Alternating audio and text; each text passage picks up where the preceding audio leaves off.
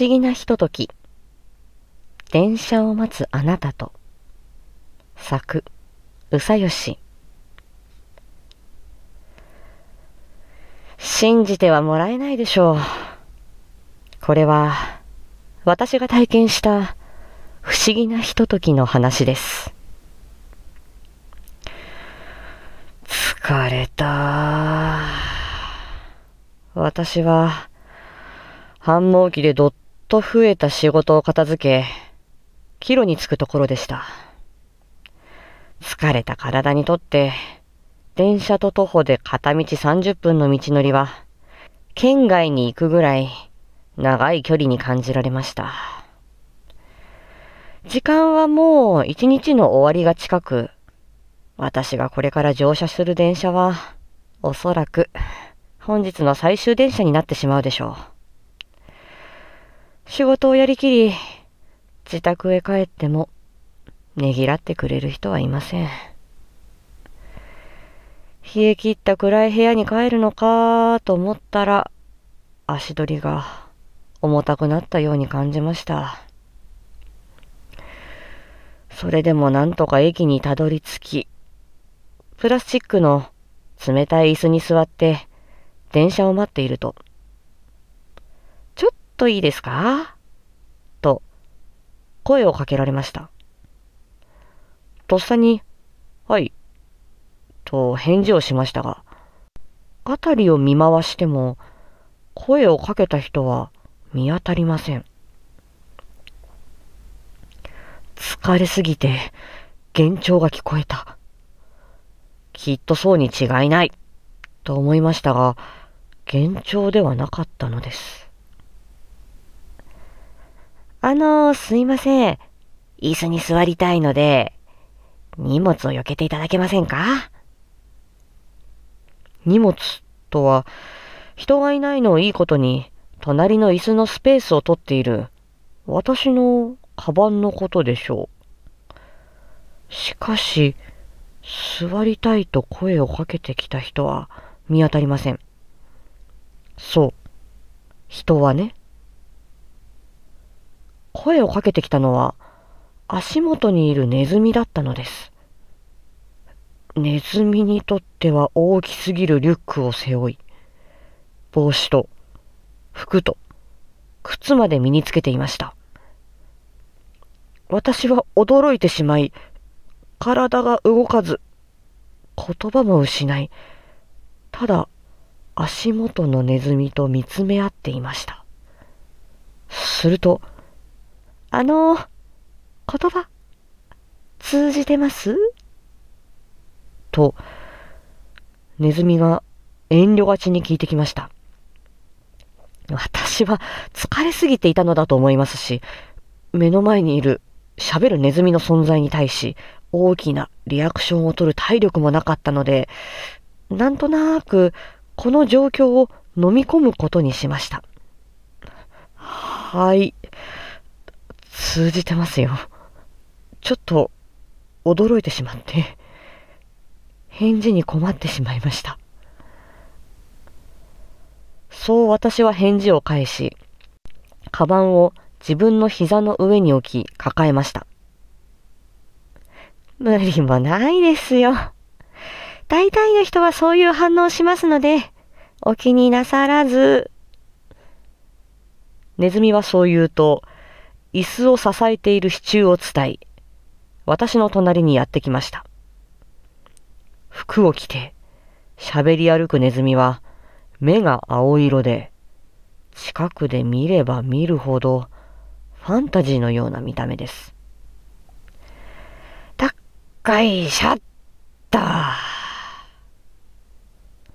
ネズミは背負っていたリュックを下ろし、小さく一息つくと、私に話しかけてきました。あなたは、これからどちらへ？自宅です。これから帰るところですよ。私は力のない声で答えました。そうなんですね。もう一日も終わるというのに、遅い時間まで大変でしたね。人間は働きすぎるから、適度に力を抜いて、仕事をするのが大事だなんて、僕の友達は言ってましたよ。ネズミは、ニコニコと穏やかな表情で喋っています。ニコニコと喋るネズミと雑談している私も、かなりシュールでファンタジーかもしれませんが、自然と悪い気はしませんでした。むしろ気持ちが穏やかになっていくような気がして、不思議な気持ちになりました。私は喋るネズミに興味が湧いてきたので、今度はこちらから聞き返してみることにしました。あなたも、これからお帰りで？ネズミに自宅なんてあるのだろうか、と思いながら質問すると、ネズミは少し表情を曇らせて答えました。いいえ、帰る場所はないので、出かけることにしたんです。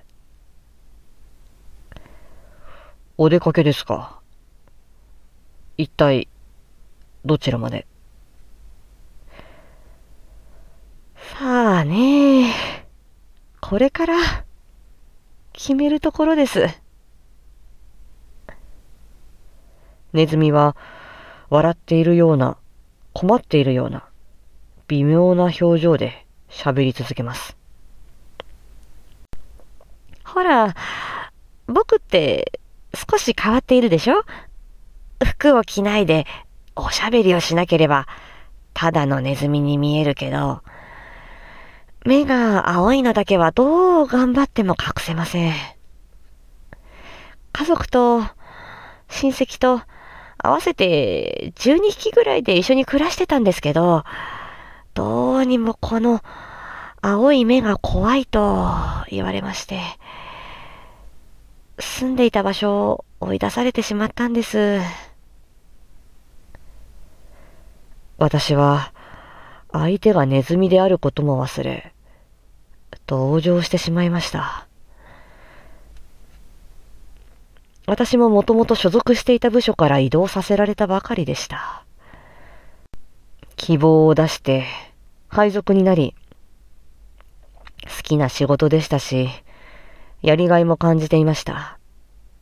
でも、私の性格のせいか、仕事に手間取ることもありました。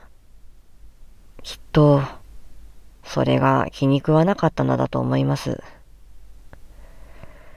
目の前にいるネズミのように、追い出されても当然の扱いで、今も虚しさとどうにもならない悔しさを噛み締めています。仕事に感じていたやりがいも楽しさもなくし、ただ目標もなく目の前にある作業をこなしていくだけの日々のなんとつまらないことでしょう。私は自分とネズミの境遇を重ね、同情の言葉をかけようとしました。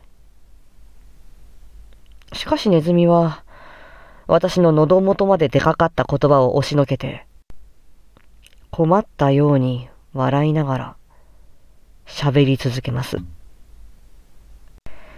最初こそ理不尽だと思ったし、悲しかったですけど、今はそうは思いません。他の誰かと違うところは、僕にしかない僕だけの個性です。それを否定されるような場所にいる方がよっぽど辛いと思いませんか？だから、これでよかったのかなーって思うようにしています。ネズミらしからぬ前向きな言葉に若干戸惑いながらも、そうですか、と僕は返事を返しました。それに、家族以外のネズミで、僕の見た目に関係なく、接してくれるネズミはいます。あと、あなたみたいに、関わりを持ってくれる変わった人間もいます。だから、案外寂しい思いをせずに楽しくやれていますよ。ネズミは、ふふっと笑いました。私のような人間を変わった人間と呼ぶネズミもかなり変わっていると思いましたが、変わり者同士、楽しくやれそうですね。と、いつの間にか笑い返していました。もう、どのくらい話していたかわかりませんが、駅のホームに電車の到着を知らせるアナウンサーが鳴り響きました。では、私はそろそろ行きますね。私はネズミに声をかけ、椅子から立ち上がりました。では、僕も、と、ネズミも立ち上がり、大きなリュックを背負いました。あなたのおかげで、電車を待ってる時間がとても楽しかったです。ありがとう。いえいえいえ、こちらこそ僕のたわいのない話を聞いてくださってありがとうございました。ネズミが帽子を脱ぎ、小さく会釈をしたので、慌てて私も会釈を返しました。そして、私は電車に乗り、扉が閉まる直前、ネズミに言いました。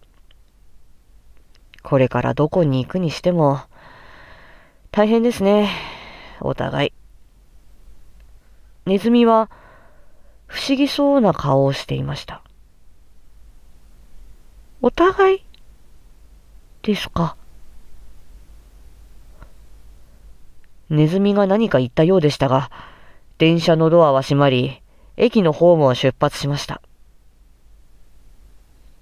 小さなネズミは、あっという間に見えなくなりました。自分の境遇のことなど何一つ話していないのですから、不思議がられても無理はありません。でも、私は、自分と同じような境遇のそいつに、一人じゃないぞ、と言いたかったのです。そして、自分にも。夢か現実か。あのネズミは、どこへ行ったのかもわかりません。またいつか出会えたら、今度は、私のたわいのない話も、してみたいものです。